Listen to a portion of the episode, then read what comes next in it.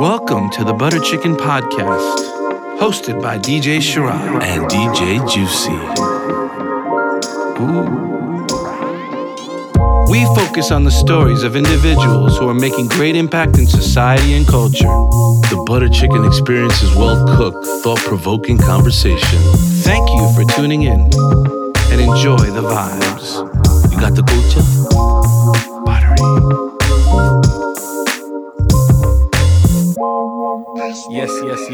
Yes. Party people, New York City and worldwide. This is your boy, DJ Sharad. And DJ Juicy. we are the Butter Chicken Boys at Butter Chicken Podcast Yes, sir. on all podcasting platforms, my friend. We are. We are on Spotify. We are. We are on Apple Podcasts. Facts. We are on SoundCloud. Lovely. And, which is incredible to me, is we are popping in India. It's love, man. India's loving it. So to all our listeners and supporters abroad, uh, especially back home in India, we salute you. Uh, we are on Hubhopper in India, which has been an incredible platform and support for us. So we appreciate all of you um, for tuning in. Um, for those who are new listeners, we welcome you. For our regular listeners, thank you for tuning in. As you know, the Butter Chicken Podcast aims to tell the stories of unique individuals making impact in culture and society. This is a fact. So basically, individuals that do what me and Juicy do on a regular basis. Sure, that wasn't too humble of you. Huh? that wasn't too humble of you. I mean, sometimes you just gotta tell it like you it gotta is, talk your bro. shit. Yeah, I feel It's you. not even talking shit; it's just straight. It's a fact. It's talking facts, my G. Okay. All right. I respect it. Yeah, talk. We ain't talking facts over here, bro. and the facts are, we do what we do. We do. And we love it. Um, but speaking of humble, Hmm. uh, it's interesting because the dynamic of yourself and me is one of older brother, younger brother. Mm-hmm. We are also business partners We in are. our company, in multiple companies that we own together, multiple projects that we do together. Um, and I I had silent partners prior to working with you as my business partner, and so I didn't have to be humble because I had no one to answer to. And you came along. You've been on the team forever. Yeah. And when we became business partners, uh, one thing that I actually learned from you, and I'm continually learning it, and it's it's hard, Groundbreaking. is to uh, be humble. yes. Extremely important. I notice you're you're confident in what you do, but you you possess a very humble demeanor, and you have a sort of like in in our culture and amongst the people that we affiliated with, whether it's business, personal, uh, everyone looks at you as like a nice guy. Yeah, and it's it's not like that that I I try to be. It's just it's something that I want to be. It's it's uh, something I strive for because I think humility is important. Important, um, you know, in in anything you do in your life, whether it's in friendships, whether it's in business partnerships, you know, it's having that perspective of not knowing everything and being hungry to learn more and and and being a student consistently I, I just think it's, it's it's important for everyone to to have as a characteristic and you know it'll it, it only brings good things to the table So a lot of times you've actually told me like, "Yo, Sharad, um, your style and your demeanor to the people that work on our team or that work around us or the Mhm. people that we we associate with uh, is uh, a little strong and offensive, Mm. and sometimes you are not humble. Mm. And if you humble yourself, you might get better results. I agree with that I think that I mean, you're the one that told me that. Yeah, no, I, I So I that's a, that's a fact, uh, and the reason for that, uh, and, and my statement and, and my stance is because, um, you know, y- you gotta first and foremost treat everybody like a human being. Before they're your subordinate or your employee or, or partner or anything, um, they're a human being, right? So having that respect is super important, um, specifically when you're communicating with them. So you'll find that you'll get more positive results and better outcomes if you have that approach. I feel that's that's my position on it. So it's like you know it's a twofold thing. I definitely agree with you on that. Yeah. And in, in certain environments, I, I'm very humble. and Yes. I'm very. You've definitely gotten extremely. And then in, in certain places, when it comes to work, it's like, like we just got to get it done. And like sometimes I've felt that when I try the humble and nice approach, then that sometimes gets mistaken for weakness Mm. and allows people to sort of uh, walk all over you or try to walk all over you or, or not take you seriously. That's when you got to check them. That at that hence, moment, hence that. instant check versus later later So on. be humble, humble, humble all the way, and then until the instant check. I mean, it's but again, it's it's it's how you position it and and you know your approach on on and the use of your words, like what you what you if you want to get your message across, you don't always have to. I, I could be firm, but Mhm. also be humble, like Hundred percent. you know. So So it's it's interesting because in hip hop, hip hop music and hip hop culture in general, mm, there's a lot of bragging that goes on. It's part of hip hop. sure, Um, so from early days of battle rap, where like one rapper would battle another rapper, hmm it was bragging about everything, whether it be cars, money, jewels. My dick is bigger than yours. I'm stronger than you. My house is bigger. Whatever. my I have- kicks are flyer. my kicks are fly. I have more money. Whatever it would take to sort of boast or or or or let the opponent or the listeners know that like I'm the man over here, Mm. and that would dictate, you know, the people coming and, and, and supporting you because you were flaunting or flossing, right? Right. So like hip hop is built on braggadociousness, right? Sure. It's built on the braggadocio and it's built on that. Um, and now hip hop has evolved so much. And we find rappers uh, that present themselves in that manner. And then we find rappers who kind of possess the demeanor that you've been sort of coaching me on is, is being humble and being approachable and uh, being sort of nicer. Yeah, and I think both styles work and they're effective, and uh, you know, it's just your fan base. I I think th- we say this all the time. Like the content is first, right? Like if you're putting out good content, Mhm. you're gonna have people follow you. The things that come around, like you, your persona and, and the way you carry yourself and things like that, you'll lose some fans and you'll gain some fans. And there's people like Kendrick Lamar, sit down, be humble. Like it's in his song, like, and he carries himself that way, right? And then there's people who are in your face and, and strong with it, and they also have their own fan base. So I think it they speak to a specific audience um, in general. But for me personally, my position is is yo, humility is huge, being humble is huge, and um, you know you can succeed too. So it's interesting because uh, we were both um, uh, put on to this rapper, uh, extremely talented uh, dude who Mhm. happens to be very humble. Mm-hmm.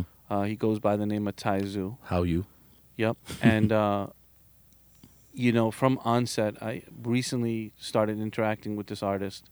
And from Rip to me, he came off with a lot of a complete humble attitude that I don't see from a lot of rappers that I have current dealings with today. Currently, yeah. And what's interesting is is that although he comes off humble, Mm-hmm. um, person to person, when you talk to the guy, from a bar's perspective, Crazy he comes off like a ruthless animal. animal. Yeah, it's a perfect way to describe it. and it's interesting. And today we're going to talk to him. Uh, he goes by the name of Taizu. Uh, his parents call him Manan, Pandya, if you will. Uh, and he's in studio with us all the way from Dirty Jersey, is it today, or Philly Dirty today? Jersey, Philly. You know, we're all we're all these regions. We're we're all over the uh, East Coast. Yeah, yeah. Born in Jersey, grew up in in uh, PA, right outside of Philly. Bucks So- County. What's up? So, um, Taizu, welcome to the Butter Chicken Podcast. Hey, I'm honored, guys. Welcome, man. What's up? Lit. Welcome to have you here. I'm super happy to be here. And uh, today, um, our objective uh, is to tell your story thus far. Um, from what we know of you, it's still relatively early in your career, Mm-hmm. but you're not new to the game. Right. You've been doing this quite some time. Right. we are, we're maybe we're late i don't know but we both kind of got put onto you separately Right. and we both uh, have become uh, instant advocates of your sound if you will and uh, I, I think it's safe to say that a lot of our following and our listenership globally might not know you or maybe they've heard of you but maybe they haven't heard your music maybe Right. they've heard something but not everything But ultimately, by the end of this episode, we want to tell your story thus far and uh, allow the listeners to get to know who Taizu is and what he's all about. Love it. Yeah, man. So, Zu, tell us uh, a little bit about where you come from culturally Yeah. and that how that kind of shaped you and, and your career or, or you getting into your career. Yeah, I, I'm, I'm Gujarati. Like my parents came here from Gujarat, so um, yeah, you know, since since like a, a kid, Indian music was playing all the time. My mommy loved films, Mm. right? So we, she would always be we'd be going to the movies and just watching Indian movies all the time. And then Mm. my parents, you know, love music. My This dad like, loves like singing. to the, you'd go to the theaters Yeah. in like Edison and stuff. Absolutely. Edison was the, Edison was the hub, right? We lived hub. in Newark. We lived in Ivy Hill Apartments in Newark. Newark Me- was hood. Newark It's was still it. hood. All the, everyone was there. Like the whole Indian community was there. I feel like between Edison there, like that region, we're packed. We're Yeah. still there, right? Hell yeah. So um, yeah, Newark, so Newark uh, was where it all started. I lived with my cousin. Like you know, we lived with the whole extended family, and then yeah, that's that's kind of how it started. Like Indian music was the first uh, music film that I consumed, and then yeah, H- how old are you? thirty one. So you've been you've been you're you're not a young guy out here in these streets. I'm not a young bird. Okay. Yeah. So so you were listening to music in like the 80s. Well, no. I, well, yeah. I was I was born in eight, end of '87, December 31st. So like as late in '87 as I could be born. But yeah. so you know, '80. So yeah, a couple years there in the '80s, but more the '90s. Okay. Like that was the '90s was the, the phase. Yeah. Yeah. That decade was everything. Like that, you know, in Rugrats, and Doug, like salute your shorts. Are you afraid of the dark? Like that was the phase. Like that's when it was popping. There You know you what I'm saying? V- very similar in age to Juicy. Yeah. Yeah. Yeah. You know, brother. You know. Oh, hell You know yeah. what's popping. like that was that was it. Like step by step. Are you kidding me? Stop it. We don't- I mean, we- that's a whole other podcast. We can go off on that. But 90 sitcoms. yeah, like, the, the, it was a great time for me. You know, just everything and just um, even the music. Like Bollywood. Like there was fire stuff coming out in the 90s even 2000 so like i feel like there's a there's great content to digest. Mm. And like you know you could, yeah and it's like that's one of the things too right? It's like you can only shit what you eat. So it's like whatever comes in is what's going to come out right? And mm. and so it's like that was a heavy like it was great stuff that like i was you know able to take in because that's what my parents were listening to and that's what my my, my mommy was listening like my family was like that's what i was surrounded by. So then that's kind of what i was digesting you know? And yeah it had a really like really big influence from me. I didn't realize until i got older because it, it becomes one of those things where you don't really even analyze how you get to where you are right? You kind of live life right? Everything goes. You don't really look back right? Like you, yeah you can take a photo and instantly reminisce like oh look at that five seconds ago. But you mm. don't really it's not something that you do regularly right? It's it's more like every three years they say someone changes right? Like you if your thought patterns aren't evolving every three years then maybe it's time to reevaluate or introspect right? Mm. Because the world's moving things are changing.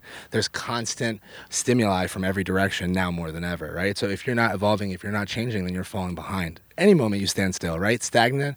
Like you can't be stagnant in this world. It, it's constant momentum right?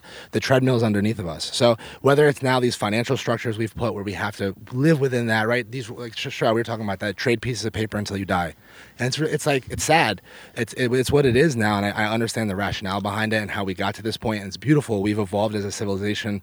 Like we're accomplishing things uh, in the end, I don't think it really all matters, like which is a whole different thing because I don't think there's really a purpose to life as such, and that's a whole different dialogue. But in general, I feel like we consume like all these experiences and everything. It's it's all ramping up, right? Uh, Technology is evolving exponentially, but h- biologically, we can only evolve at a certain static rate. So it's like all of these things are taking place at once that we haven't even really under we haven't understood the side effects, right? Like kind of like Black Mirror where it's like if technology is a drug what are the side effects well we don't know yet right we're figuring that out so i think in that vein it's like just like life you're constantly figuring things out right you're constantly hitting a pothole and being like all right cool I, uh, be careful of that right so it's just like i think like that slowly you pick things up and you learn grow evolve and you know the tree keeps growing until it dies Yo, the podcast is over. That's it. Drop the mic. I mean, this yo, is this what is, the yo? this hold on. Guy's- This is why homie has bars, bro. Like, Yo, this guy just spit so much in like two minutes. dude, I'm going home. no, I'm kidding. I'm fucking. Yo, we- um, you know what we say? You know he. Shout out to our boy Farhan. Farhan, what this up, is bro? Farhan, man, but like a different version, like his own version. Taizu is like Yeah. super educated, has a lot of thoughts inside his brain. yeah This this is why I felt like like because we, we have friends very similar to like thought process and things the way you like just express your words and stuff and your thoughts. We have this one specific friend who has a very similar style. So I felt like like instantly when I first spoke to him, I'm like, yo, dude, I got a connection with this dude. Like I'd known him for so long. Like it's crazy to me. So Yeah, and, it's and it's love, bro. It's just straight, yeah. it's mad love, Juicy. From when we first met, you already know, and Sharad, you already. Like I would start going on just talking like pro love. Like, yeah, where's this podcast going? But to that point too, with with knowledge, I feel like it's not even. Wait, uh, pause for a second. I, I, Yeah. I want to talk about this this word that we started this podcast with today, please. which is being humble. Yeah. So we meet a lot of people, um, and I, I was talking to another guest about this as well.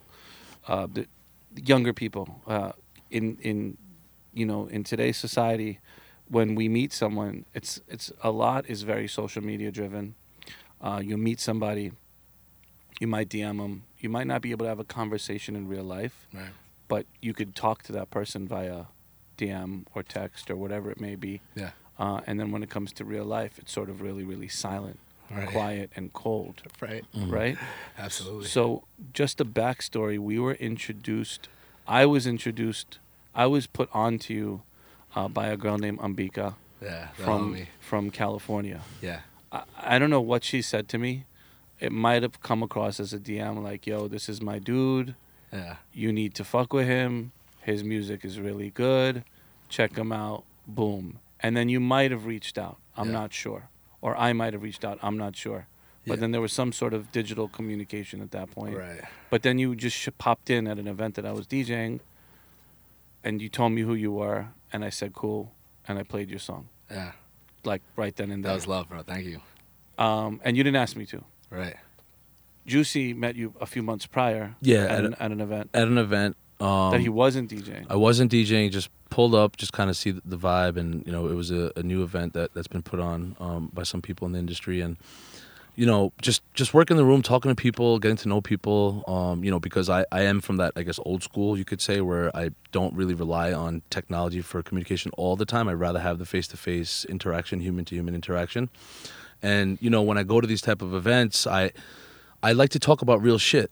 And I think when when you and I just started talking, um, and just to kind of build on, on the point of, of like just being an intellect and having like deep knowledge and, and conversations, like I our, I think the chemistry and the conversation just started flowing so well, where I was like, you know what, like I got to hear the dude's music. Like he's a real cat, real recognizes real, and then from there it's just it's always been love. Like like you're the homie. I've known you for a minute, which I've only known you for a couple of months, but um, but it's love, man, and, and I think that um, going back to Sharad's point of being humble, you know, there's uh, there's not a lot of cats, or I hope that there there are more, but I feel that there's not too many people that are like yourself and, and have this humble demeanor about yourself and approach things with uh, open eyes and open arms and just be progressive, you know, um, Yeah. in your thought process. So Uh, no, uh, can I, I was just gonna say with the humble thing, and it's funny with hip hop. I feel like what started with hip hop, right? Why this braggadocious culture, and it's natural because what happens to a group if when you suppress something, when you push a spring, it's gonna the further you push it, the, the, the higher it's gonna bounce back, right? So you have a group of people that were silenced and had no voice, right? We're we're not a person. Then we're three fifths. Like when you do this to a culture or a community, you suppress somebody and you don't give somebody a voice, it's gonna come off as screaming. It's gonna come off as hear me roar because I've been silent for so long and my cries are falling on deaf ears. So it came from a place where it was like I I want to be heard. I have a story. You're not hearing me, right? And people were sharing their art in that way. Now it's the number one music on planet Earth. So we've evolved and it's so beautiful. So that's where it's like these elements like these elements stem from that, right? A lot of uh, arrogance comes from insecurity. Why? When you don't feel like you're heard. If you feel like everyone's listening to you, why would you ever feel like you need to be shout? If you would talk like this all the time if you thought everyone was always listening. But they're not, so you have to get their attention. Right. So then we're, we're compelled to do things like this, right? So so the, these are kind of like even methods of either branding yourself or even just getting your story out there, right? That's that's why music is so beautiful. It, music is an outlet, right? It's it's like okay, let me be emotional with you, and except I don't want to talk it to you. I want to sing my emotion, Right. and that's really what it comes down to. And and so even in this day and age now with this arrogance, a lot of that comes from fear, right? When you're uncertain, right? When there's an unknown factor confidence becomes a mask that you wear to show people that you're not afraid. And and so sometimes then that can all morph and evolve into arrogance because you're not control when you water a garden, right?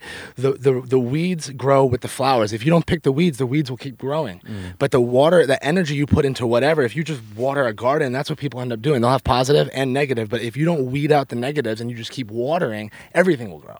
So and and and that's where that fear comes from. Where it's like if you when you when you feel like um, you don't have a platform, then you stand at at the bottom looking up screaming. And then but now that we're at the top and we're climbing and things haven't changed yet so i'm not you know advocating that at all that we we get silent. But there is a level now where it's like especially if you're at a platform and you've reached a certain level of success there is um, an opportunity for you to impact the world in a different way that a lot of people don't have um, you know that microphone to speak. So so it is interesting. And, and that doesn't mean you go to the club and you want to hear like i'm gonna change the world i'm gonna save everyone and world hunger. They're like what the hell is this song? It's the worst song i ever heard. It's not gonna work you know what i'm saying? It's just not. People will be like yo you know what i'm saying? People be like yo turn this off. Like this is the most garbage song i ever heard in my life. So, but so so so there's a balance there, like how Dicky just did with Earth, right? And he intentionally marketed in a way where it's like this is what this purpose is for. So there's ways to do things and use your platform. So I, and arrogance has a place, right? It's a tool. These are all tools. Every emotion is a tool. Love is a tool, right? E- everything you utilize in a certain way, and, and anger is a tool, right? You, if if somebody's attacking your family, you're gonna sit there and be like, no, no, please. You're gonna get angry because it's a tool that you have to utilize, Right. right? And and so. Uh, all these emotions are tools. We end up losing ourselves in the emotion, which is what ends up happening. The emotions then dictate us. That's when that's that line uh, between where you control your environment and the environment controls you, right? Like you guys know that metaphor with the coffee bean, the carrot, Yeah. egg, and coffee bean. Break it down. To break it down. So it's like there's three types So of people in this we? world. I'm, I'm, I'm, I'm vibing though. So Yeah. it's- Okay, yeah. cool. So it's like a carrot, right? Which um, so a carrot's like all, really tough, really hard, and then you put it in a boiling situation, it becomes soft. And then you have an egg, which is very brittle, and at any time it can crack. But you put it in a boiling situation, it gets really hard inside, right? But then you have a coffee bean that no matter how much you boil it and cook it, it just spreads its fragrance, but it never changes its true nature. So it's like that's the idea. It's like how do we be coffee beans in a world that's forcing us to always be eggs and carrots, right? Because because Yo, they that want the- that out that of you. That was the best shit I heard all day. You know what I'm saying? They, they but they want a reaction out of you, right? They want us to react because when they win, Who's they? In general the world. Like from, from when the time you're born you're born into a box right? We walked out of jungles and we put boxes around everything. And we're like this is life now right? I live in a box. I'm born in a box. I communicate through a box. Everything we've put labels around just because we don't understand it. It made sense before because you had to use stereotypes and certain judgment because a tiger looks like a lion looks like a cheetah and if you don't your family's going to get eaten.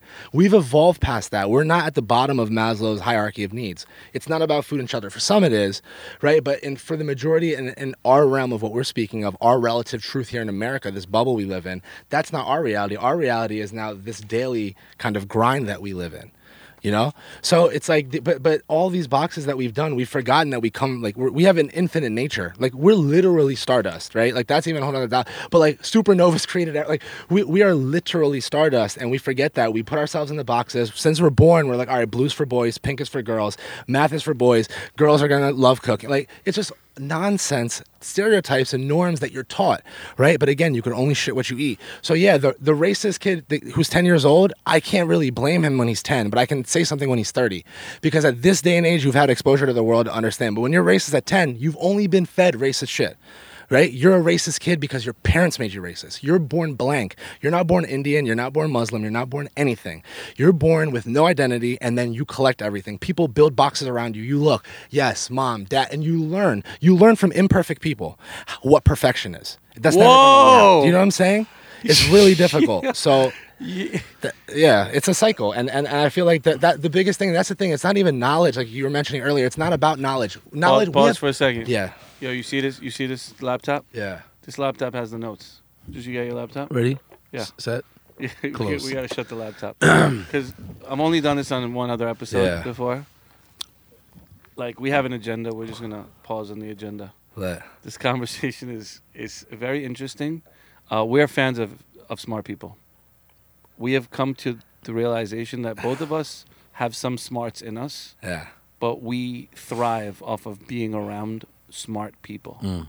It's just how it's what we like. It's like we, we, we like people who are well read. We like people who can speak. We I'm I'm a fan of people who can educate me and give me some knowledge. And it doesn't matter how old you are or or or what knowledge you're presenting to me, but if what you're presenting makes sense, I'll absorb that. Yeah, facts.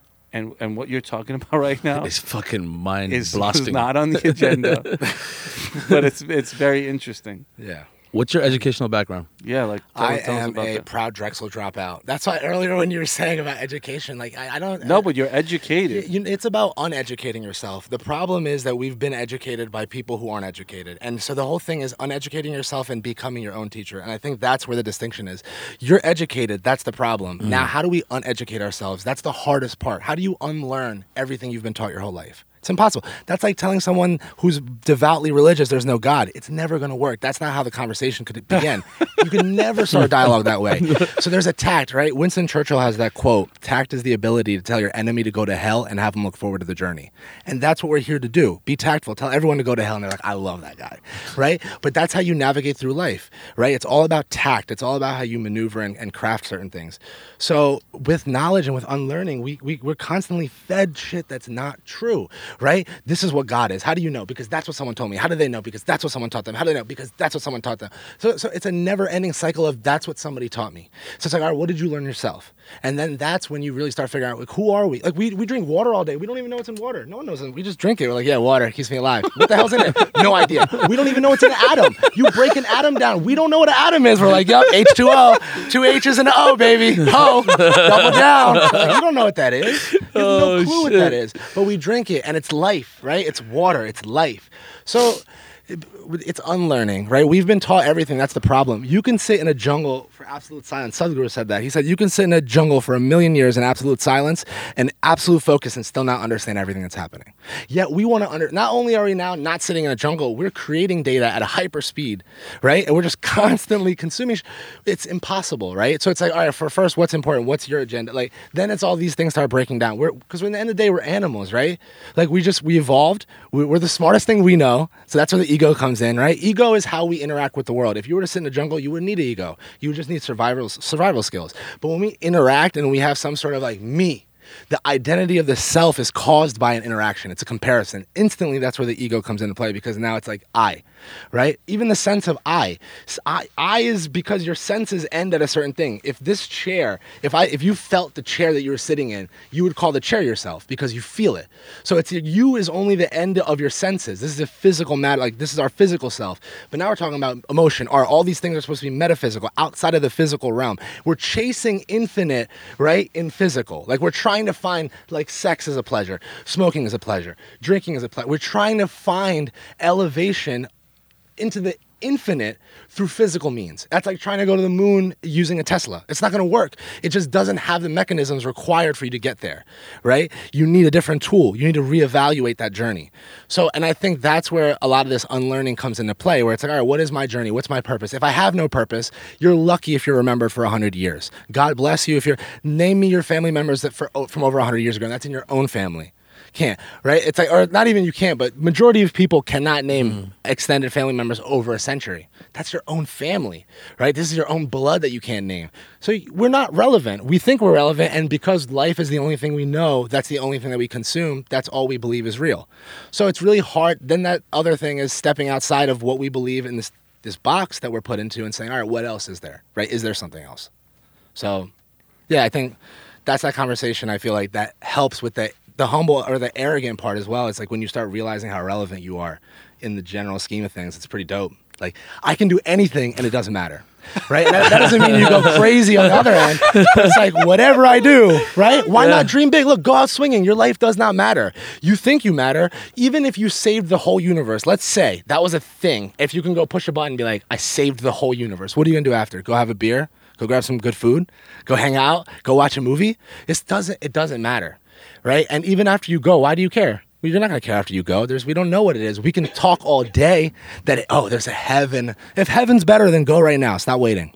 No need to wait. If heaven's better, go for it. Why are you here? Why are you living the if if the, everything is promised to you and there's all this glory after death? Go. Why are you here? There's no reason, right? And, and then it's gonna be like, yeah, because I have to pay. Look, do you, who, what do you think the god like if an ant what do you think an ant's god looks like? Do you think it looks like an ant? Do you think it looks like a human? What do you if an ant has a god? What's an ant's god? And then and then if we're talking about gods, like God's hearing your prayers, can you even name the grasshoppers that are in your lawn? No, there's grasshoppers in your lawn. You can't. Why would you name them? You, there's just grasshoppers in my lawn. And then we're talking about God, this infinite being who controls 13.7 billion years of cosmic space and time, is sitting here listening to your emails about Mari Job Guy. I don't have the. I have a headache. I have my wife probably. You think God cares? Are you serious? You think God knows you exist if there's a God? You think that's what he's focusing his time on? Oh my God, his inbox must be popping after a hundred thousand years of human prayers and complaints. I, ju- I just figured something out. Yeah. Mm, the the music is not your only outlet. I mean, currently that's why. I mean, current, right now it is. But the goal is, yeah. I mean, I'm, I'm writing like some screenplays and like some short film stuff that I really want to do. Just touch on some interesting subjects. I feel like religion is one of those taboos. It's one of those things that's hard to unlearn. So I it, it, I like the challenge of that because having a conversation again with somebody uh, who's extremely religious um, is intellectually it's it's a great discourse right because you're it's you're almost fighting against impossible odds which is why i love this music like what we're doing is we're like trying to chase the impossible right Let's It's let's like- let's talk about the music for a let's go minute. back let's go back Hold on. Do you, do you do you smoke weed? i do Okay. i was looking for my pen I was like, yo. Oh. Okay. Rishi, I- you have a pen can you hear me outside I do. I, I Pen? You have a pen? no. I just. I, I mean, th- these type of conversations happen when, like, when, I- when I'm really blazed, like, which Yeah. which I respect and I love. yeah Trust me, I, I I'm, go like, on sober and right on. now but if we have a pen let's go let's get with it thanks baby Okay, so clearly, like we've had conversations, but a lot of them have been like short. You'll call me, we'll quickly chat about some music shit, you know, and uh, whatever it may be, and then it'll be like a two, three, five minute thing, and then we out. right And you're pretty respectful of that every time we have a call. Um, I didn't know you the way I've just met you in the last 20 minutes, right? I don't think Juicy did either. Maybe a No, little a little bit. We we we we got into I know some you said he's a wild guy. Wild. Like is he- not the right word. Not wild, but like but like he's say wild. deep, the deep dude. Right. Pause. Pause. So, um, date so clearly, rap is just one way of you expressing yourself, right and that's the way we're introducing you to our followership and the people that are subscribers to Butter Chicken Podcast. But clearly, this is bigger than rap for you, right right? Yeah, yeah. The goal on the larger scale is I, I want to have conversations with the world. I feel like I just, you know, I want to ask questions. I want to be asked questions. I want to, you know, learn more. I, I feel like I learn more about myself with every song I make and every conversation I have. Like even this, right? You kind of like f- doubt is an element of faith. So even in that questioning process, you learn more about yourself and even what you're talking Say about Say that again. Doubt. is an element of faith Okay. right like and if doubt is not an element of faith that becomes blind faith and that's scary right mm. so like there's a there's a there's that balancing act between questioning and knowing and it should always be there right i think you were discussing that with the humble right glass if your glass is full you put more water in it's going to make a mess so you always got to keep it level so there's always room for more so where do we start Music. yeah so music. We're, we're trying to talk about the music. right right right Like, I've heard some of your music. correct oh what other platforms are outside or like is this the only thing you're Uh, saying right Clearly, it's not. no no no But I want to touch on the music because I know you have this album about to come out right May 31st. May 31st. May 31st, 2019, the album comes out. Bleh, bleh, bleh. What's the name of the album? Zu. Okay. Yeah, capital Z, capital U. Okay. Tell us about the album. Yeah. So the album, um, it's nine songs, and the idea behind it was um, a quote like my mom used to say to me since I was little. Um, she would say, "This world is a zoo," uh, and understand the nature of each beast and create the boundaries, you know, accordingly. So. The, the whole idea behind this project is, is just kind of breaking down that. Um, the first half of it is very kind of rambunctious, loud party, right? Um, the whole album's produced between Rishi Rex, um, who did six of the tracks, and Rush, uh, my, my, my cousin, who did um, the other three. Now, Rush is a DJ as well? Yeah, Rush Vass. Okay. So, Rush is a DJ. brother. Rishi Rex is a DJ. Yeah. And the DJs have produced your album with you. Yeah, Rush Vass is uh, he's a producer, Okay. and then Okay. Rishi's a DJ. Okay. Got so, it. Rush doesn't DJ at all? No, Okay. But No. Rishi, six six records on the album. correct. So Yeah. two thirds of your album was Two-thirds produced by is a Mr. Rex, who though. DJs. Yeah. It's interesting. So you What's a zukarat? So Zukarat, uh, 'Cause I- it's the- I'm- absolutely that's the intro song, and it's like if you hear the sample, it's this like it's from a old television or movie clip, and it's just it's about um, this wild jungle cat or this beast, and that So I- is a zukarat a real animal? Because No, I've never heard It's of not. It's like a chupacabra. yeah exactly Yeah. it. Okay. Hundred percent like a chupacabra. Okay. Yeah. So it's just this like idea of this beast, this jungle cat, this jungle beast. Uh, yeah, and it's just I don't want to call it like a alter ego, like it's my Sasha Fierce. No, it's more it's more just like creatively having fun as an intro to the album, and this idea of um, the intensity that I hope to bring, which is why it starts that way. Um, it's, Very it's that fierceness. Yeah, because for me it's the wordplay. Like I I love. Uh, just pushing myself to just write stronger and better, and just like that's the whole game. It's like how do you beat yourself, right? Just, you're not really competing with anyone in this world. Like you can compare yourself, like I try to, like with what Kendrick's doing, these Cole, the Coles, like the, the great writers and, and, and these fantastic storytellers of our time. Mm. So that's always there, but it's always about what you're doing, right? Forget what you can only be the best version of you. So it's like how are you constantly sharpening your blade and and and, and pushing your craft. So with this album, I feel like it's a great. It's my first official like studio album. It's my first introduction to the world.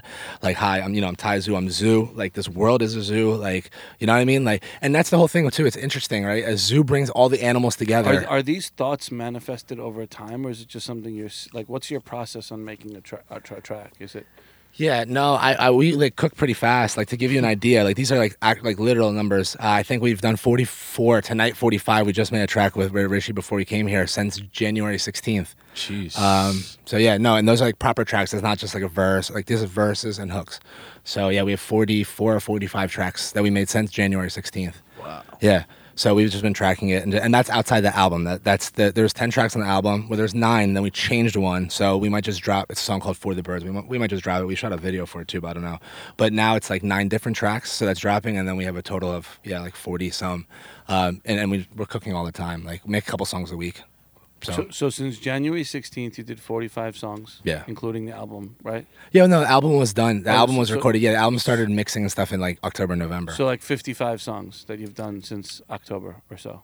Yeah, Right? if we yeah, 'cause if you go to October, it's probably more like sixty, like sixty ish. Okay, that's a- because we didn't include some of those, and we did it. They just Throwaways. High Yeah. output right there. Okay, so that's a lot of songs, right? Yeah, yeah. Um, how long have you been making music? Properly, um, like my first project we dropped in two thousand nine. I was part of a group called Abstract Method Okay. with uh, with Rush and uh, my boy Anjum. So yeah, we dropped. That was, was, that was that a group that was made up of all Yeah. South Asian kids? yeah, absolutely. Okay. Yeah, Anjum is uh is is from Punjab, and me and Rush are Gujarati. Okay. So So you um, were like fresh out of school, drop out in and- school. Oh, that's we dropped you were out in in 2010 Okay. to go to India to do uh yeah to, to work on some music. We were there for What- to go to India to work. yeah, yeah, So we all of you two guys three dropped months out. period. Me and Anjum did. Wow, at the same time. Correct. Yeah. Okay. Both of us at the same time. And and and Rush had graduated already. No, Rush, I think went for a little bit, like a year or two, but yeah, he dropped out as well. Then after, So so so yeah, gang what, of dropouts. what do your what do you what does your family say to you when you drop out? no, absolutely. It was like, what? You know what I mean? It's like, no, mom, we're gonna be a rapper. You know, and like, but even back then, this is 2010 when I dropped out. So you're wanted to be a talking nine years ago. So yeah, you're 20, it's it's you're even 22. different You're now. almost a senior. Uh, yeah, at that point, I had, I had three years done. You know, I was doing well. Like, I, it wasn't about the school. It's just to me, it made no sense. I was like, what is like the whole structure behind education? To me, I feel like needs to evolve. Right, like that goes back to we've been growing in all of these realms, but with these things, it's go back to like the church days where you sit with a protractor and draw stuff out. It's wild to me. So the the whole educational process, I feel like didn't make sense to me, and I feel like but that's changed now in the last ten years, where there's there's there's places to educate yourself. That Yeah, are exactly. Not Yeah, and there's school, there's but- more progressive programs and things like that. But you know, you got to find them. Like it's not not you have to every. have the resources. That's the other that's thing. other part, It's right? like- Resources. the- like- not everyone has access. No, and and it should be an age where now it's like if you have internet, you should be able to have access to so much, right? But again, the way we go about teaching people is still so old. Like you stand in front of the cl- with the chalkboard, that's like centuries old process, like if not like two centuries old. You know, I mean, that's what they used to do. That's how I used to teach kids and slap them with a ruler and like it's old school. Yeah. But we haven't gotten out of that. Like we still. Or I don't know. I don't know what the solution is. I'm not, you know, but I'm just So saying, like, so you you saw the hole in that, and you were like, I'm not for this. I'm out. Yeah, and plus I wanted to like I just uh, to me I always first I always wanted to go into film. So like I was like debating earlier on when I was like, should I go to New York Film Academy instead of Drexel? And then I went to Safe Route. I'm like, all right, I'll go to Drexel and I'll do film stuff on the side and Mm-hmm. whatever, right? And I end up just drinking and just doing stupid shit, right? Like I, I went to like one film club meeting and like nothing happened of it. so like that, that, then by 2010 we had like recorded a bunch of stuff and we had dropped the album and there's there's like some opportunity in India. So it's like let's Why- try why, it. Why was there an opportunity in India back then? I want I want to really paint Yeah. this picture of your music come up because Yeah. we could go left all day. Yeah. Right, right. And at the end of this, people's minds are going to be blown, and everyone's gonna be like, "What the fuck?" Okay, I'll go listen to the album. Yeah. But ideally, we started somewhere, which is to talk about your music. I want Right. to talk about that, and if we if we veer a little, Right. we good. Great. But I l- let's let's let's. So you, you make this first album in Correct. 2010 after dropping out, Yeah. right? Yeah, yeah. Well, Okay. well, yeah. We had two projects then, and then 2010 we left. Went And, you, to and India. how do you release it independently? iTunes Yeah, back then. Dat Piff. Okay, Dat Piff. Wow. Piff, The mixtape authority. it's not just Dat Piff. Dat Gerard. Piff is- I- I It's know. the- I'm of a course, mixtape I know. guy, Of course, know. the mixtape authority. So it's like, all right, we're official now. So when we put that, you remember a premium thing where like then you were if you're a non-member, like you don't have to log into here. hear it. So we're like, Yeah. "Oh, we're gonna pay that. Like we're lit. We're about to be famous. we, like, we had that the project, and we had like A.R. Rahman sample, like the thal. There's thal on it. There's a bunch of stuff like that. Was like, you know, like back in the day, we had all that stuff, like the, the Indian elements. You know, Nothing was cleared. Yeah, That was, that, was, that was the vibes. Then. yeah, that, That was, was the the vibes. vibes, I was yeah. like, yo, dope. So we dropped that, went to India, and we worked you on went this track. and you went to India because you thought, hey, here- we're some South Asian kids from America. hundred percent. We're cool. We know what's cutting edge. We're gonna go to India, Yeah, and over there they're gonna embrace us and they're gonna love us 100%. because we're coming from the West and Right. they need us. Right? Yeah, This it- is the mindset. right. And it was more like what what ended up happening there was through Anjum's dad. He met someone. Pops met somebody. Um, a guy by the name of uh, Gaurav Dayal, who ended up we doing a collaboration there, and he said, uh, you know, we have this song that we could work on together with this artist Neha Bhasin, and it was a, for a Reebok song. Um, that Tell Reebok, yeah. So, so that deal was there. I'm like, all right, cool. That sounds really interesting. They were looking for hip hop vocals. So we're like, all right, that works And money out. wasn't the you weren't in the business yet. You we were not in the business of it. That's very safe to say. yeah, we're in the business. So we have to talk about the business. Yeah, and it's funny. Like now too, it's become more like that's where you know you start recognizing when you're early in your career too. You're so anxious and you're so eager and you're so excited About the look. right? About the look, about oh, we're gonna do a song with Reba, oh, like it, it- all these things, and it's cool. Absolutely. But at the same time, I think like that's the thing as an artist. It's like you have to really understand who you are as an artist first. I think before you could break through. Yeah, there's plenty of examples of you know Yodel, the Yodel boy at Coachella. Like that's dope. That will happen. Like you can be at Walmart and be at Coachella two weeks later. But realistically, that's not going to be the track. You know what I'm saying? So like. Uh, Oh yeah, there's like th- th- there's like different ways to the top, so which is fine. But yeah, so we were like, all right, cool, this is it. Like, you know, right, we're on. That was not, that was ten years ago, like almost like not. So it's a it's a minute ago, but I feel like even like the music got serious for me in the past like year and a half, year. Wait, so what? Tell me, was- 2000. so you go to. India. What happened? Do they, do they fuck with you heavy in India? Yeah, They no, it was you? cool. Like there was a very small scene at that time, like 2010. It was popping. Like we worked with Mumbai? groups- um, Delhi. Delhi. Okay. Yeah, we worked with a, a group called Reggae Rajas too. Shout out them, super dope. Like great vibes. They were throwing some really dope shows in the scene then, um, and we did some performances with them. Was And this it- the onset of Desi hip hop and stuff that's happening now? That's progressed. Yeah, it was really earlier. It was like very early, I guess, stages of It that. wasn't even categorized yet. Yeah, no. Like in 2010, it was a very small scene. Right. Yeah, but they would have the shows. Like we, we were popping in uh, Delhi. We had a lot of fun. Yeah, a lot of fun. Did you have this aesthetic, this beard, and No. these glasses? Okay. Yeah, I had a beard. Uh, short, much. No, no, no. I didn't even have a beard. Like it's beard. Like to call it a beard. Like right now, it's like no, no. I did not have a beard. Okay. Yeah, yeah, no. Okay. I had stubble. So but- did they did they did they li- like you because you were from the West? Yeah, yeah. That was like one part of it. Uh, you know, but yeah, it was great relationships. They of course enjoyed it because we were from the West. Like everyone was cool out there. Just people just showed love for the music. Yeah. You know, it's like still fairly new Right. at the time. Where of course everyone knew hip hop, but it was still emerging. You know, and like and you were we're- rapping in English. yeah, in English Got it. Yeah, I, I mean, my Gujarati is good. My Hindi, मेरे हिंदी बहुत अच्छे नहीं है, लेकिन you know, मैं bullshit करते हो. But, you know how that goes. So my Gujarati is better. So like the cab drivers and like the rickshaw drivers, they instantly know, like, bro, like he's a clown. Don't trust, don't trust this guy. he's a fraud. He's a fraud. You know, but yeah, no, it was love. It was a lot of love then. Okay, so Um, how long do you spend there? And then six months that year, three months and three months in 2010. We were there. okay, and then Yeah. and then you pack it up. Then we packed it up, came Why? back. Why? It, it was cool, but the scene was not, you know, uh, not even, I, I don't even think we were ready. I think, forget even the scene. I feel like it comes down to artists because even if you don't have a scene, you can make a scene if you have a platform or if you have like some sort of, like, I don't think we understood what our brand was. I know I personally didn't understand what my sound was. It was more Like just put shit out. put shit out and like, oh, I love this sound. Like I'm gonna make something like this. So I was like remixing all sorts of stuff. Like, you know what I mean? Like, oh, this, and it it wasn't like, who am I? What do I want to say? What conversation do I? None of that was things I was talking to myself when I was writing. You know, mm. and I feel like I was imitating what like my mixtape I dropped in 2012, late 2012, early Is it 2013. still is it still like available? On Yeah, on Dat Piff. Okay, I'm gonna go Mixtape Authority. Okay. yeah, so we better get a sponsorship. under Should I tell I'll be like, yo. Is it under? Is it under? Is it under Taizu? Yeah, uh, no, it's under Abstract Method. No, oh yeah, uh, it's called Love, Drugs, and Murder. My first solo mixtape is yeah, it's under Taizu. it. We're gonna find it. Check it out, you guys. I think you guys will enjoy it. It's bars. It's just straight bars. Okay. Right? There's O- no story. over sample, There's zero beats. story. Like, you're, yeah, if somebody asks you, like, you listen to an album and it's who's Taizu, you're gonna be like, I don't know, like a Lil Wayne fan. That's what you'll like. That's what you'll get if you listen to that, which is dope because that's what I was inspired by, and that's what I was creating because that's all I knew at the time. I didn't really ha- like think about myself as an artist. What sound do I want to put out? What's and not even my brand because that becomes too broad of a term. But it's more like what's what really is my story and what do I what do I want to say mm. and and what do like not even what do I want to hear because that's not ever up to you. But what do I want to put into the world? You know what energy do I want to put out? I never thought about it like that. I was just more like oh bars, let's record. Oh let's collab, let's collab. Like there's no collaborations on this album Zu. Like I'm not even looking to do collab unless it's like a really dope collab or it's like a fr- you know what I mean like like because right now I feel like I'm just sharpening my own blade. You know and as opposed to like because it's easy you can have a lot of dope collabs. There's nothing wrong with that. But I feel like right now it's like I want to be the best version of myself. Let's keep raising the bar internally. You know, Okay, we jump from 2010 to 2019. Yeah. Okay, you come back from India, come back from India. and then do you get a job?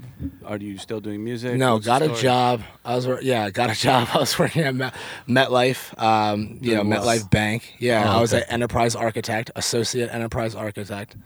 Okay. A lot, yeah, dude. I was just we were just getting high and drunk at work and doing nonsense. we had a great job. Like nobody cared for a year and a half, and then the company went under and nobody cared. Oh, so it was dope. It was like a great eighteen months where I just got paid and I got to enjoy. It was And were you still making music at that time? or yeah, you- but again, like I, that's why I still feel like I was, but not like how I am now, where it's like you know, you're focused. just yeah, like I don't care about anything else. Like I don't think about anything else. I don't like I just don't even have any other interests. Like I just so badly only see this and want this. Just don't even care about it. Everything else becomes irrelevant, you know? It's like well, what's the point?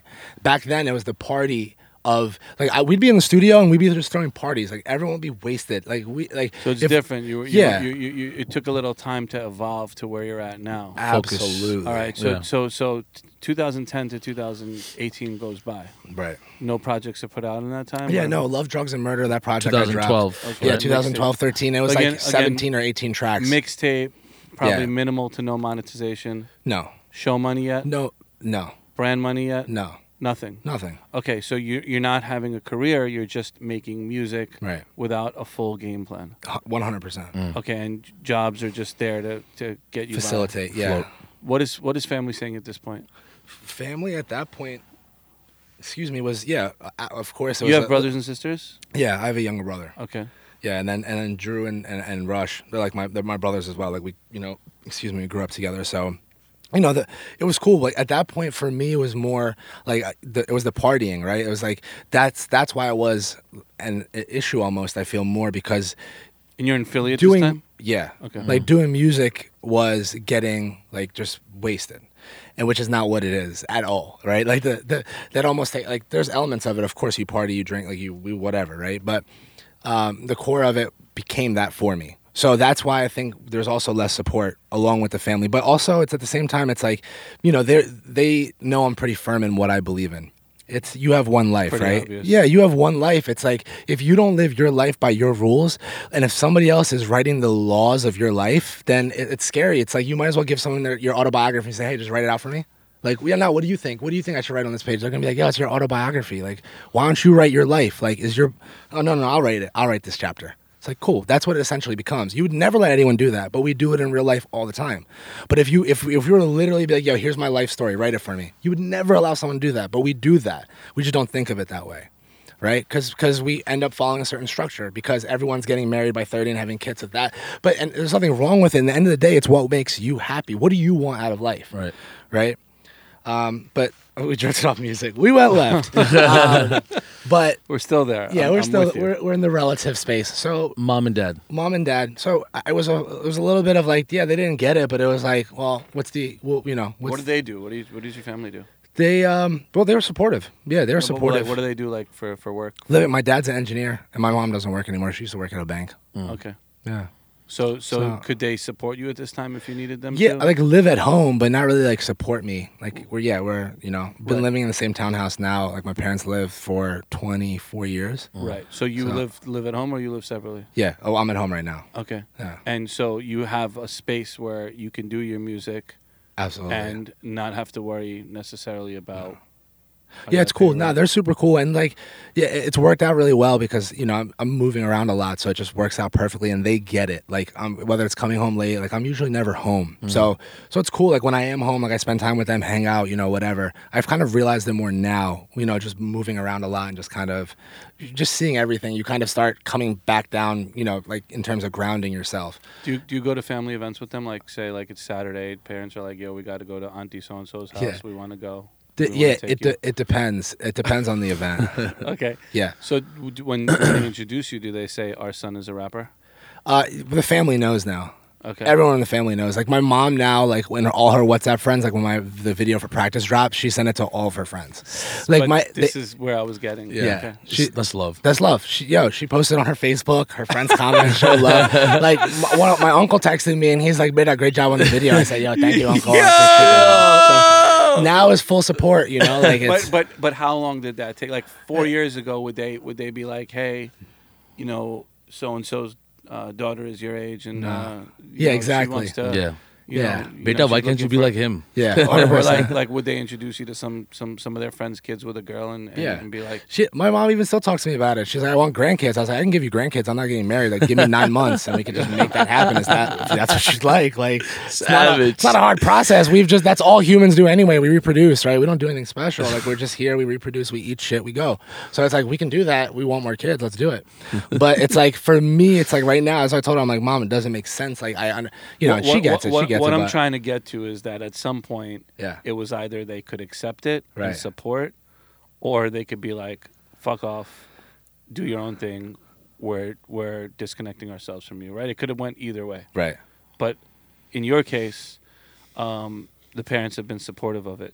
Extremely. S- similarly, with Juicy and I, we we decided to do this full time DJ thing before like it was it was known that it could be lucrative and we could make a living and, and, and buy a house and support a family with it, right? We were doing it from early days. He, I think he started at eight years old. No, ten years old. 10? But when I was like in high school, my parents would be like, "You have school tomorrow. It's four o'clock in the morning. Right. Where are you coming from? You're 15 years old." And I'm just like, "I was DJing at a club. Like, Right. here's here's half my money." Like, But imagine doing that from 10 and now he's 30 something. I've been doing it since I was like 13 and I'm I'm up there in age as well. And it's like yeah, it's not it's not the the parents are, are my parents supported it pretty early. yeah. Mine they had to come around. They were like, "Get your education first. If you could conquer that, then do whatever the hell you want." Absolutely. So Yeah. your parents it took a little time to like fully support it, right? So they Yeah. start supporting it in your like late 20s or whatever it may be. Yeah. And now you're here. right. The last 10 years it's obviously been musical, but there's been some bumps in the road For sure. or no business plan per se. no. Okay. Now you have this project. It's called Zu. Right. It's coming out May 31st. Right. It's a fully cohesive, really well put together project. And the way I look at it, as much as music you have out there in the marketplace, there's no album per se that's out. There's mixtapes that were out. Correct. This is an album Yeah. with a plan, Yeah. with rollout, with Right. marketing around it. Yeah. Who's putting this album out? How is that happening? Talk to us about the business around it because a lot of our listeners, there might be an 18 year old kid listening, a 14 year old kid listening that has an album on deck right now and just doesn't know what to do with it. Clearly, you're not thinking just music, you're thinking bigger picture here. You've mentioned your brand multiple times. So while we talk music, we also talk music industry Right. and we talk music business. Right. Three very independent things Yeah, for sure. that have to work cohesively. yeah. How is that working for you? What are you doing to combine the music with the music business? Yeah, I think um, one of those critical pieces is um, is honestly it's organizing yourself and executing. Having a great team is really important. I have a fantastic team around me. You know, shout out Rexo, who's outside. You know, produces everything with me. Rush. So he's your Um, producer, engineer, yeah. mixer, Rush and. Rishi are everything. So they're, they're all the, the, sound they're me. the music guys. Yep. Beyond the music guys, you have a team of others. Yeah, Jay and Zach and and Bika. Who, who are who are Jay's? So Jay and Zach, Jay does all the visuals, um, the social media, uh, the, the branding side of things. Um, Zach as well is kind of just a creative director with on the team. You know, whether it be visuals, sound stuff. Uh, he's a musician himself. Now, so as of now, the team, the project, and what you've done has, you haven't, you're not in revenue generating state yet. no, yeah, no, minimal. Yeah, like minimal. You know, just streaming, streaming stuff, but no, very low. No, So no. this team either really believes in you, yeah. right? Are you cutting them checks?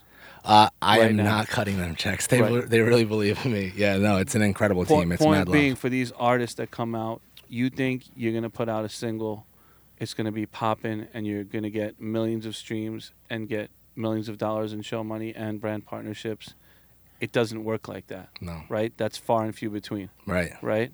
There's an actual grind. There's a process. Yeah. What position do you does the team hold for you in terms of like your value? Where do you value this team of yours? I mean, incredible. I do everything with them. You know, it's it's important to have that support system. You can't do anything alone, right? Nothing nothing in this world was done alone. It- so it, it's really critical to have people around you that are that you. There's a co mutual push, right? There's a mutual growth there, uh, and an understanding because it's it's not easy, right? And it's unpaid for a long time until you hit that lottery, which is kind of how how it works in the music space, right? You can be nobody, and then overnight it's like, oh wow, you know, Gangnam style. So it's like it can go anywhere. You never know. so it's like the people around you though is always kind of what I don't know. It, it kind of keeps you grounded as well. Going back to that, like it's it's incredible. We we're always bouncing ideas. We have our Slack channels and we're always talking ideas, cover idea, this, this, that, video. Look, all right, what's it? You know, what are our target? What are our timelines? And it's that constant grind. You know, where you have that energy around you, so you're not just solo by yourself. And even if you are solo by yourself, you know, I was doing it by myself before, you know, just dropping stuff, and and that's okay because you start that way. You always start by yourself, and then you'll learn to build that team around you, and that team naturally comes too. When you have a product that resonates, and when you can connect with people, it naturally kind of things start falling into place. Mm-hmm. I feel like when you understand yourself and the way you want to brand yourself and put yourself out in the world, mm-hmm. things start start clicking, right? And when the energy is invested in the right way, like when you're watering those seeds, they will grow. It just it's just how long till you can bear the fruit and eat them. Who knows, right? But you keep watering it, right? you keep some- watering someone it. I read something yesterday that said the fruit is the last thing to grow on the tree. You ever heard that before? Mm-mm. Think about a tree that grows. Yeah. At the end of it comes the fruit, Yeah, it but there's perfect this sense. entire timeline of To get to that. Of getting to that fruit. But the fruit is the sweetest part, but it comes at the end. But if you don't take the time to grow the tree, the fruit will never come. Right. Analyzing that, where are you in this in this world of music? Very hungry, looking for fruit. so um, Oh, no, it's shit. it, the, you know the tree the tree's growing. You know the tree like it's it's Yeah, dope, yeah. right? We're all and, and the whole idea too. I always tell the team this. It's like because I'm just surrounded by incredible creatives, and I feel like everyone is a brand of their own. And like we do this because we you water one tree, and once this tree is tall enough and we bear the fruit, then we start building the forest, right? But we need one tree to hold strong so we can grow the forest out, which is the whole mentality with the team, right? Because everyone has their own passions and their own desires, and it's never like I don't want even a team that's just like all the times because they're all they are all creatives in their own rights. So I would never want you know anyone to be like, all right, this is a and and the team knows that too. It's like we're building something together, so everyone has resources and everyone has a network and everyone has a platform to That's do anything they want. You know, that's the whole idea of this. It's like we we build together, we get there. Once we set up camp, we have one established thing. Then we could branch out and we build the forest, but we need to keep watering one tree first because until this tree is strong, nobody's going to see us, nobody's going to give us resources, and, and then once that's set, we build the forest. I, I, I like that. I think we go to home base tomorrow and re- resituate our plan back there. we need more trees. we got, It's about the agriculture. It's about the agriculture. No, but it, it makes a lot of sense. So you got you got your producers who are an integral part of it. Absolutely. You got the your sound. your creative guys, uh, Jay and Zach. Yep. Uh, what speakers role? Because she's the one that put me onto you. Absolutely. And I Yeah. don't. I, I knew her. I don't know her well, well. Yeah. But I know her like through mutual people, Yeah. And she seems like she's she's doing some really great things out in L.A. She's doing great stuff, yo. She's like super, just locked in that. I didn't even scene. know She's like she on was- every cover, doing every. But I you know, didn't realize she dope. was on the management side of an artist. I thought she was more of a stylist and did that sort of stuff. But as you say, your entire team is made up of creatives. Like Right. a lot of people wear dual hat, like wear oh, play multiple Oh, absolutely. roles in this business now, right? It's like Ravlin. Everyone has ten heads. You know, like it's just everyone's like, all right, this, this, this. Everyone's Right. doing So multiple she- things. So she's not a stylist. Well, yeah, she's no- a stylist, but she's not your stylist. She's no, yeah, which no, she is my stylist. That's yeah, it. she's she's my stylist, but as well as like she helps on the network, and she has an incredible network she's created, right? And so she's like, I really believe in this project, and I want to, you know, she, How did you guys connect? Because we- she's West Coast. you're Yeah, East it was dope because um, I there was an event with Babu that was here like a couple months ago, uh, maybe it was end of last year, I forget now. But then uh, at, at that event, the after party, I think there was some footage up of me rapping uh, with Babu and some of her friends, um, and then she had saw it through that, and I think she's cool with And then through that, she hit me up. She had DM me and she's like, "Hey, I, I like saw your music and I think it's dope, and like who's your Wow. stylist?" And I was like, "Oh, you know, nobody." And she was like, "She was like, LOL, I know." And I was like, "Yeah." all right." Clearly, shout out, shout out Beeks for that. So she hooked it up, yo. She, um, yeah, she was dope, and she's just kind of been a part of the team. that We're just connecting dots, and you know, uh, she directed this video for Never that we just we yeah, we recorded a couple weeks ago, but we're in the process of now fine tuning. Unbelievable, But, man. So, yeah. so a lot of the people around you, like that's five people that are fully invested in you. Yeah, that's the team. and I think I met. Uh, I had the opportunity to meet Jay Yeah. Sony in uh, L.A. and what I found. Um, Oh, so you met his team in L.A. too? I just met Jay. Uh, I didn't meet Ambika. I was in I was at Peter's studio and Jay just pulled up on us. We were just hanging out, whatever, vibing. Right. Heard a couple of some things coming, but um, that, we could talk about that later. Uh, what I found in speaking with Jay was is the p- level of passion and intensity that goes behind Zu and like his product and his videos and his images and creative and things like that. It's like I was blown away how passionate Jay was about his work. That's the same thing with Ambika. She's like, you gotta fuck with him. And That's like, so like "All right." exactly. So to your point, and then, and how passionate he is, I just feel like uh, you know it just speaks volumes about his team around him, like that everyone truly believes in what he's doing and the product that he's putting out, and that you know that's something we we talked about earlier today. We talk about in other episodes, like product content, what you're putting out. Um, is so important. Things will fall into place if the main item in the content is there, right? Right. And when I was in the studio with Peter and Jay, I was they were previewing some tracks because uh, Peter was mixing and stuff like that. And I'm just I was blown away with the bars, and th- that's the content that I was talking about. And I had, when I seen you at All Brown Everything, I had told you that yo, dude, Yeah. I heard this track. This is crazy. I saw him three days in a row in March. crazy. He just pulled up at a left field. So the the level of energy like that is has been brought to this interview alone. Like people listening right now, I'm telling you, Taizu is an animal. You need to listen to his music. Zuckerrat. He's a Zuckerrat. Zuckerrat. He's a chupacabra. He's whatever you want to call him, bro. Go, Bigfoot. Yeah, Shoes size 14. Bigfoot. but uh, I'm I'm a fan, straight up. I'm gonna give you the album because I have it.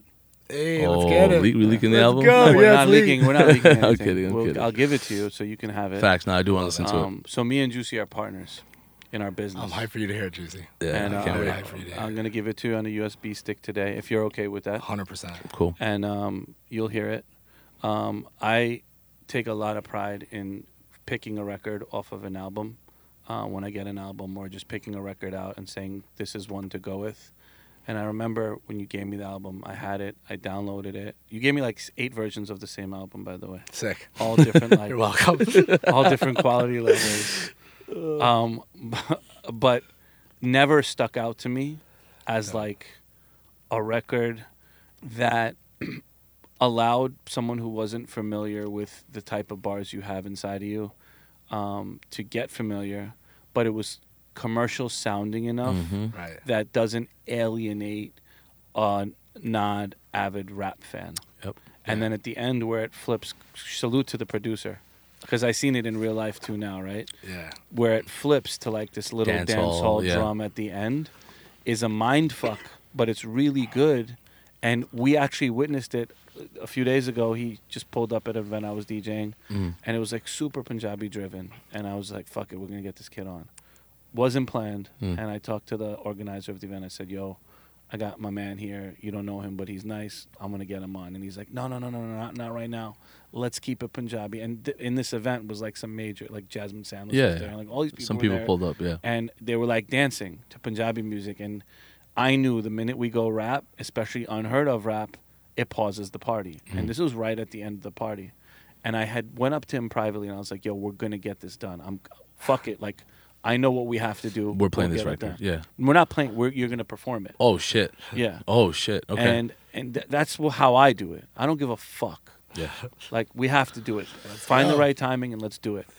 Party like was towards the end. Mm. The fucking place, the ownership was like, shut it down. It's you're you guys are too Stizzing. crowded. It's Yeah. too ratchet. Like stop.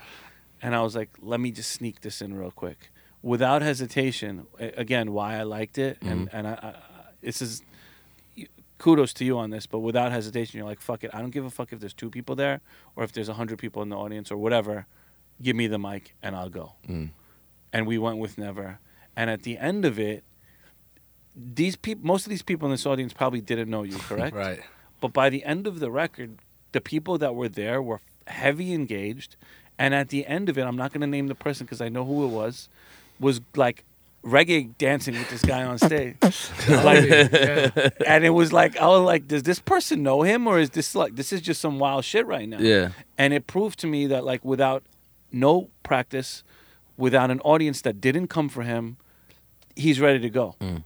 And that's a sign of on your way to being able to go to bigger stages. Facts. That's a huge thing, and that's why we even started all brown brown everything. That's why we started Butter Chicken Podcast was really to have that opening platform for people. Right. This is this is a step into like where you're going. We know our position in the in the entire market. Right. Our position position is, is like we have friends that have made it and are continuing to make it, and we know some people that might pop off, and we want to make sure that we give you this platform to connect to the people, whether it's digitally or whether it's live in person. And if you could do both, well, then you're on your way to something. Right. Only time will tell, right? Very true. So we salute you, man. That's much love. We salute Sure, you. I We- appreciate that. It's it's dope. It's dope, and it's dope to be able to play your shit first on radio. I think we played never first on international radio. Hundred percent. Thank you, brother. I but we're, appreciate that. but I we're that. we're also we're gonna get something of yours. Like I'm saying it because I know how to do it. Mm. When we're ready and the time is right, we're gonna take this shit to mainstream American radio. Guarantee fucking. Still got bars, It just bro. it's just got to be at the right time, and we got to make that plan. But like I speak that shit into existence. That's how we roll. Let's go. So so um you got that never to me is like the big record on the album. But there's a lot of other big records on the album. What are your favorite records on the album? We know it's coming out. What can people listen to? What what do you think people should listen to or or call as the big records or the singles if you will? Right.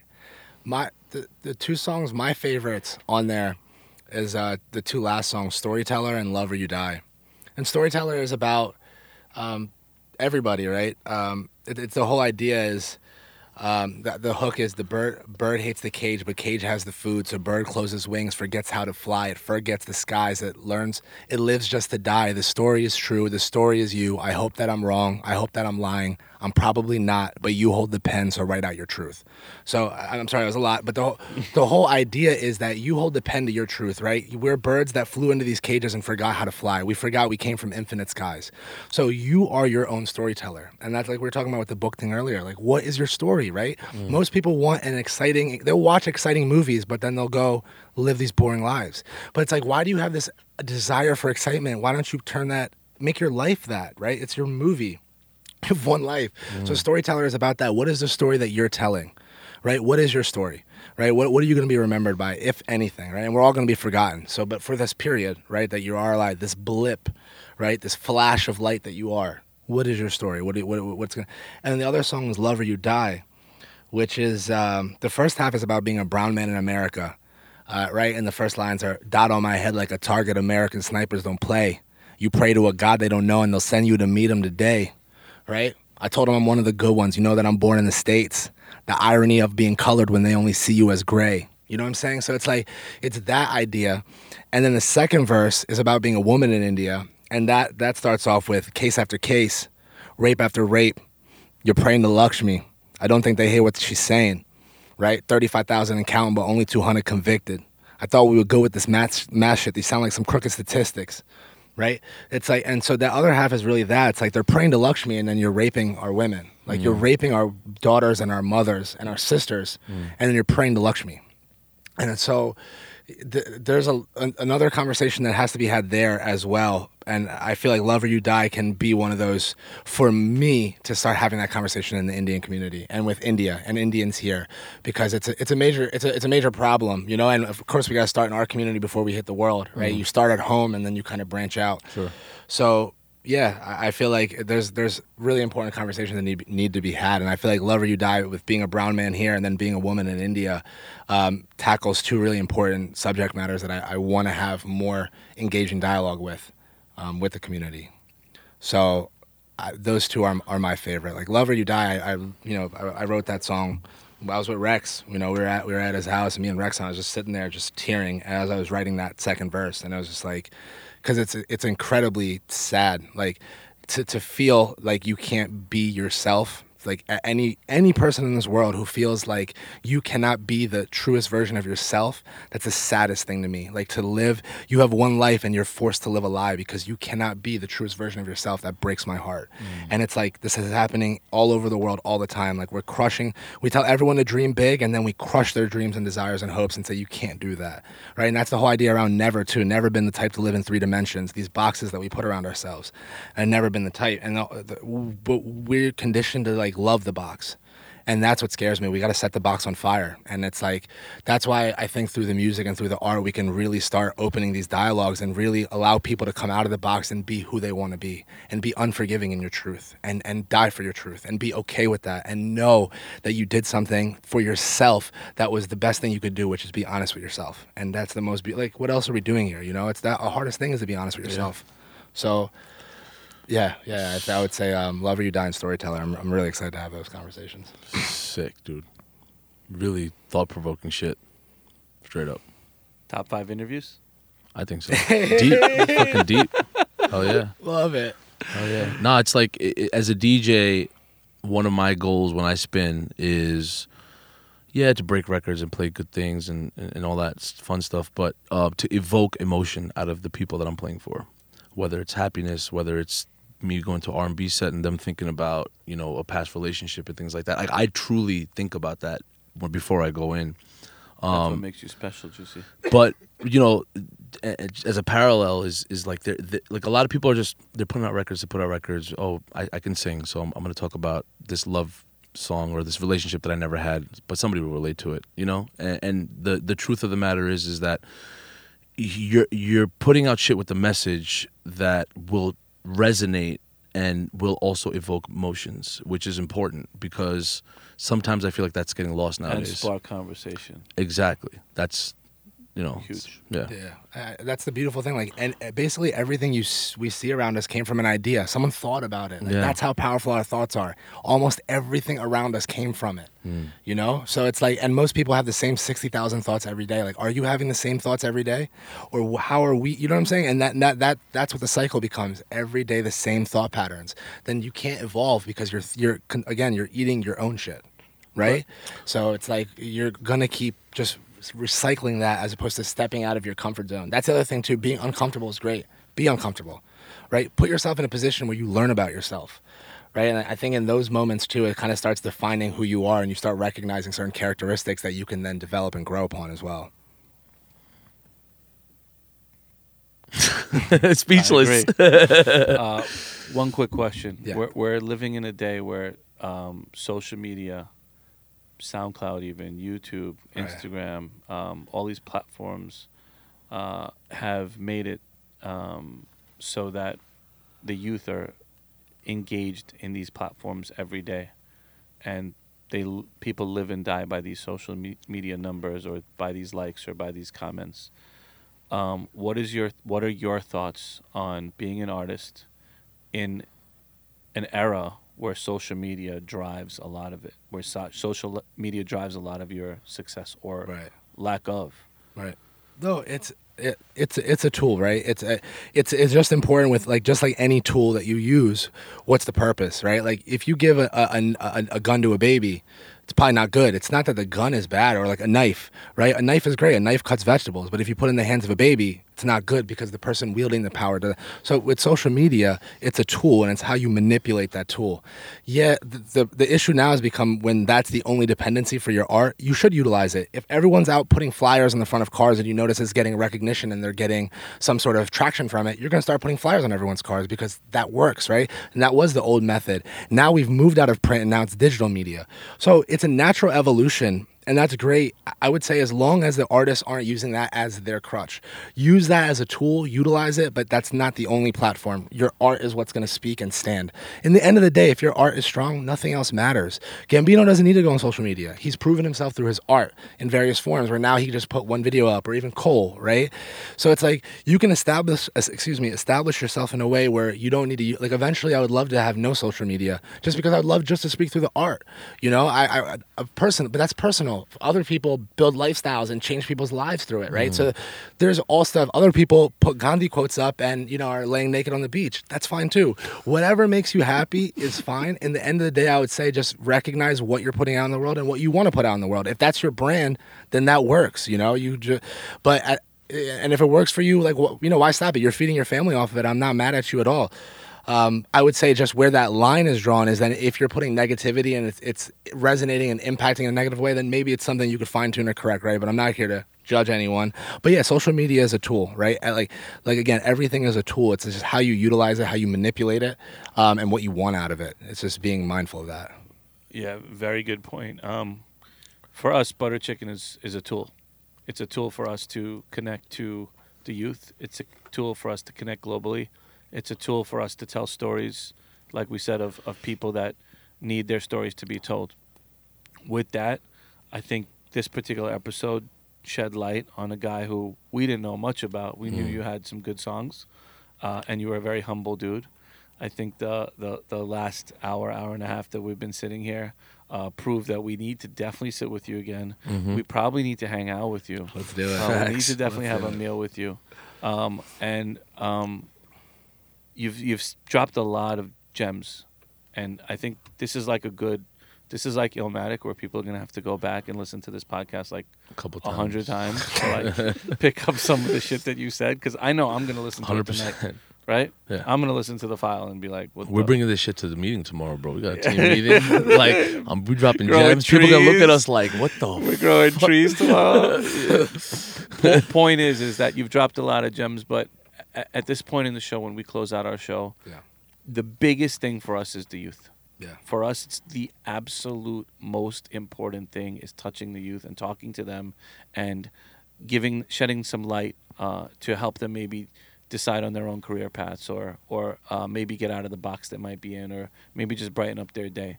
If you can give the youth any gems, bars, advice, uh, if you could say something to them, what would you tell the youth that listens to the Butter Chicken podcast? Yeah. I, I would say the most I would say be unforgiving in who you are. Uh, as I'd mentioned earlier, I think the hardest part is figuring out who you are and what you want. So I'd say the most important thing for the and it's tough, right? You're going through all these phases. You have so many different things happening. You're understanding your body. You're understanding the world around you. You're forced to make certain decisions, right? Adolescence into adulthood is like a it's a critical development year as well as there's a lot of um, emotional stimuli that takes place and development. So I would say filter out all the nonsense. Everyone's gonna have an opinion. It's cheap. Talk is cheap. It's so dope. You can just throw it. Throw, you can just say anything you want. Mm. Don't worry about what anyone has to say. Figure out what you want to do and do it unforgivingly. It doesn't matter what your parents say. They're not perfect. They don't know it either. They're just telling you what they were fed and they're shitting it out into your mouth. Mm. So don't worry about what anybody thinks. It doesn't mean you don't love your parents. It doesn't mean no. But the truth of it is they made you, but they're not going to make you right? So you have to make yourself. And that's that understanding of who you are, what you want, and do it. Does not matter. In the end, you're gonna be dirt. You eat the apple and it becomes a part of you, right? You eat you you're you're born eight pounds and you eat the earth and we get 200 pounds by eating the earth. We're just pieces of earth, move around, and we just think we're smart. Doesn't matter. You don't matter. You're an irrelevant piece of life. Embrace your irrelevance and could be unforgiving in your passion and die for it. Uh, I would say, yeah. Yo, listen, man. Uh, the bars and gems that were dropped in this episode today, if that doesn't tell you what the music is like, then I mean, what it's gonna be like, you can't even imagine. Uh, ladies and gentlemen, this is the Butter Chicken Podcast. This is your boy DJ Sharad. and your enlightened boy DJ Juicy. We are the Butter Chicken Boys. You can find us on all your podcasting platforms, including Apple Podcasts, Spotify, SoundCloud, and in India. Where can they find us, Juicy? Find us on Hubhopper, man. Tune in, subscribe, rate, like, all that, man. We, we need that support and love from At everybody. Butter Chicken Podcast at DJ Sharad and At DJ Juicy. and Taizu. Where can they find you in case they wanna they wanna catch up Hey, with you're absolutely. Uh, at Taizu, how you? H- how you T spell A that? I Z U, how you? H O W Y O U. I Much like- love. I like that. Yeah, yeah, yeah. Ladies and gentlemen, good night. We'll see you soon on the next Butter Chicken Podcast. Thank you, Zu. Appreciate you, Hey, man. much love, guys. Yes, sir.